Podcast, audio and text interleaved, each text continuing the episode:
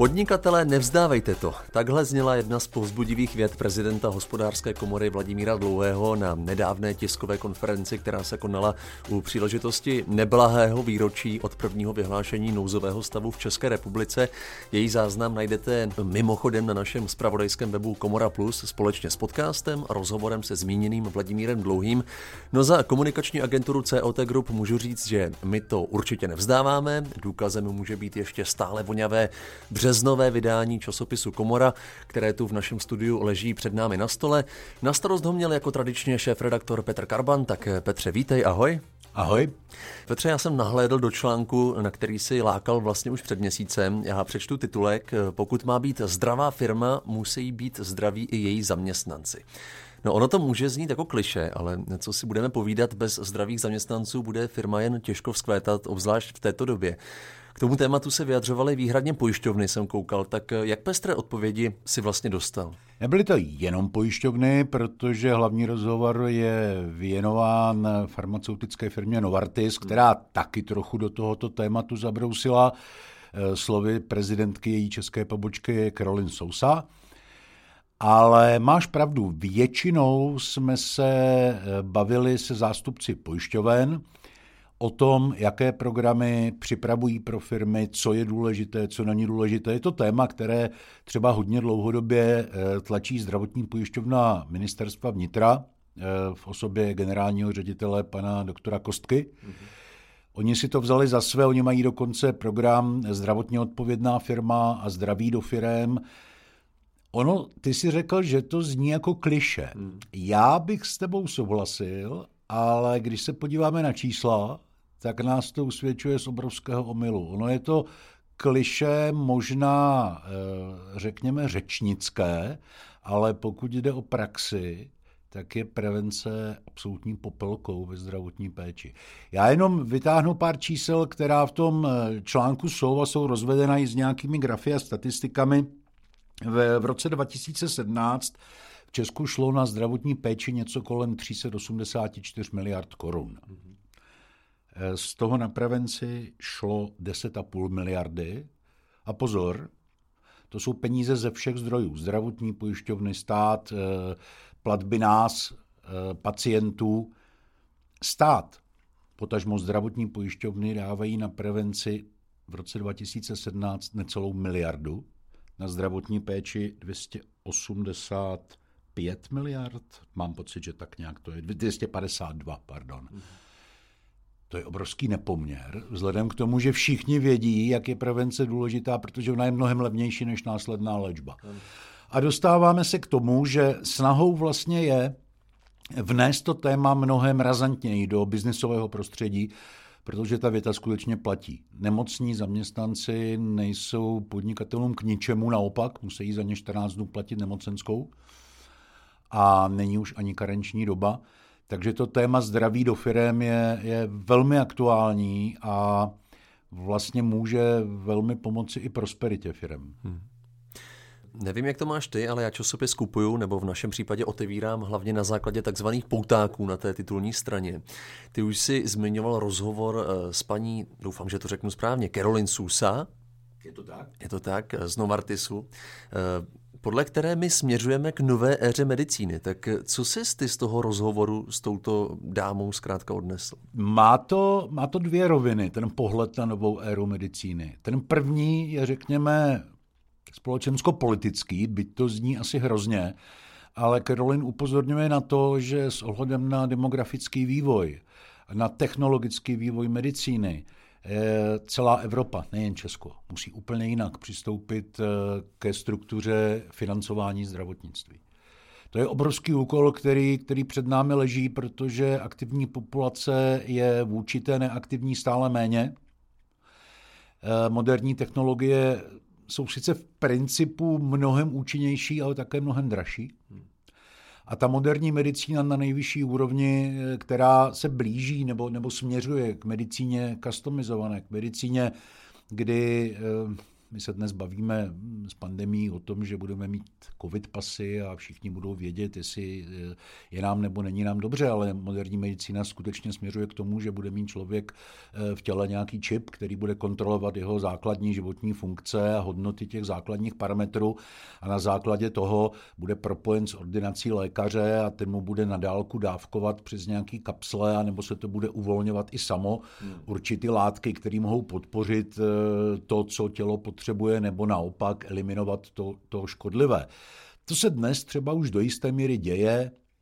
Všichni víme, že eh, existují kardiostimulátory, eh, které v podstatě se dají kontrolovat na dálku. Všichni víme, že cukrovka, nemoc, která je stále nevyléčitelná a s níž byl život velmi obtížný, se díky těmhle těm novým možnostem dostává do situace, že člověk má pod kůží kapsly s inzulinem a na základě nějakého měření prostě mu to uvolňuje potřebnou dávku inzulinu. Je to hudba budoucnosti ještě pořád, není to běžně na trhu, ale je to směr, kterým ta medicína jde.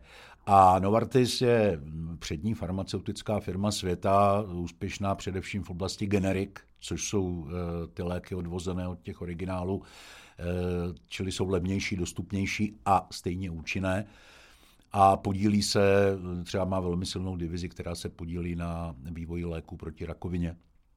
A tam opravdu eh, směřuje budoucnost biomedicíny a, a customizované medicíny a medicíny založené na, na genetice. Takže je to určitě nesmírně zajímavá oblast, ale to A, co jsem řekl jako první, změna struktury financování, to nás prostě čeká. Teď si mě zaskočil tou odpovědí, opravdu přemýšlím nad tím, jak mě v budoucnu budou léčit takhle na dálku, budu mít v sobě nějaký čip. Eh, neuvěřitelné. No, možná si mě zaskočil natolik, že ti dám takovou tradiční naší otázku.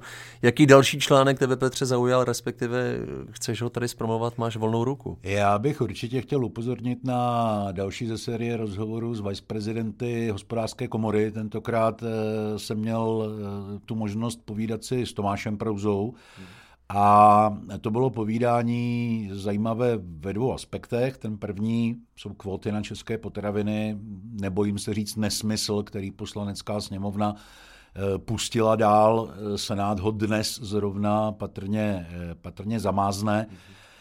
Eh, Evropa proti tomu brojí, je to nesmysl právní, je to nesmysl obsahový, prostě kvóty nikdy nikomu nic dobrého nepřinesly. Ano, podporujme české potraviny, podporujme české producenty, ale ne kvótami. Hmm. A my jsme se s Tomášem bavili třeba i e, o tom, proč je konkurence zahraničních potravin pro české producenty e, tak jakoby tísnivá, nebo, nebo proč vlastně se o ní vůbec u nás mluví, protože v Evropě to téma na stole není. My máme trošku jinak postavený systém dotací, které směřují do zemědělství.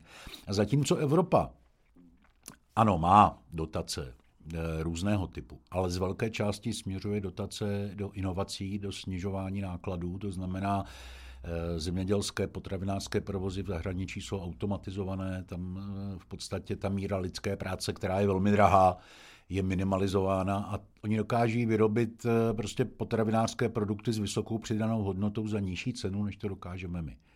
U nás jsou dotace na provoz a vlastně nic příliš nenutí farmáře a hlavně ty větší producenty, aby nějakým způsobem optimalizovali, snižovali náklady, protože oni se k těm dotacím dostanou vždy.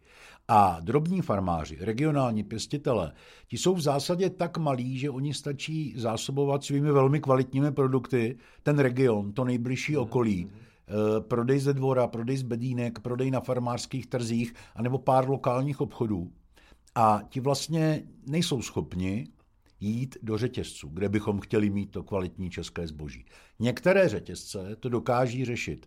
Eh, typicky eh, Globus, který má pár prodejen, když se to vezme kolem a kolem, 14 nebo 15 hmm. prodejen v celé republice to lze logisticky zvládnout i s menšími lokálními regionálními dodavateli.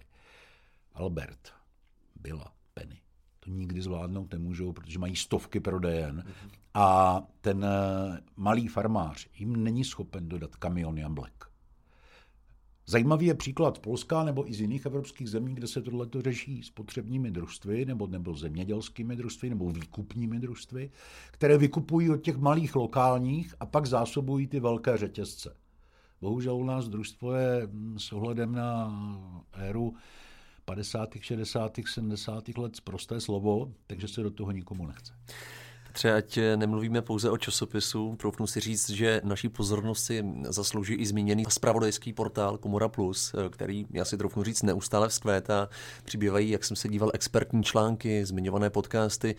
Jak ty jsi spokojený s tím dosavadním vývojem a možná co plánuješ v těch Tr- nejbližších? Trvale nespokojen. Trvale nespokojen. No, protože kdybych byl spokojen, tak můžu, můžu sedět a točit mlínek. Ne, já jsem velmi rád, že se nám třeba povedlo teď pondělí, ty jsi zmiňoval uh, projev prezidenta hospodářské komory, uh, vlastně sám se na tom podílel, Eh, povedlo se nám eh, natočit podcast s panem prezidentem. Já bych byl rád, kdybychom se k tomu dostali častěji na aktuální téma. Povedlo se nám dokonce eh, mít stream, který ČTK distribuovala i pro ostatní uživatele, což je cesta do budoucna. Já si myslím, že různé podnikatelské aktivity, semináře, konference, znáš, zvláště dnes v online době, Eh, zaslouží, abychom je prezentovali tímto způsobem. Takže my jsme si to vyzkoušeli, víme, že to umíme, technicky jsme na to připraveni a já věřím, že to je ta cesta do budoucnosti. Podcasty, máme velmi dobrou spolupráci s asociací rodinných firm, eh, která sama natáčí seriál podcastů v tuto chvíli na téma Odolná firma. Jsou to nesmírně zajímavé rozhovory přímo s vlastníky eh, firm, ať už jsou to zakladatele, anebo ta nastupující generace. Eh, probírá se tam kde co, jsou to, jsou to velmi um, autentická slova, zažitá z praxe. A daří se nám, myslím, i dostávat do obsahu expertní materiály, eh, ať už se jedná o témata personální, bezpečnostní, technologická, inovační, takže já věřím, že jdeme správnou cestou, ale eh, spokojen být nemůžu. Slova šéf-redaktora časopisu Komora Petra Karbana, který do našeho podcastového studia přišel nalákat k přečtení toho březnového čísla časopisu i našeho spravodajského portálu Komora Plus. Tak Petře, děkuji moc, měj se hezky. Já děkuji za pozvání, mějte se hezky všichni. Hezký den přeje od mikrofonu komunikační agentury COT Group i Martin Minha. Mějte se dobře.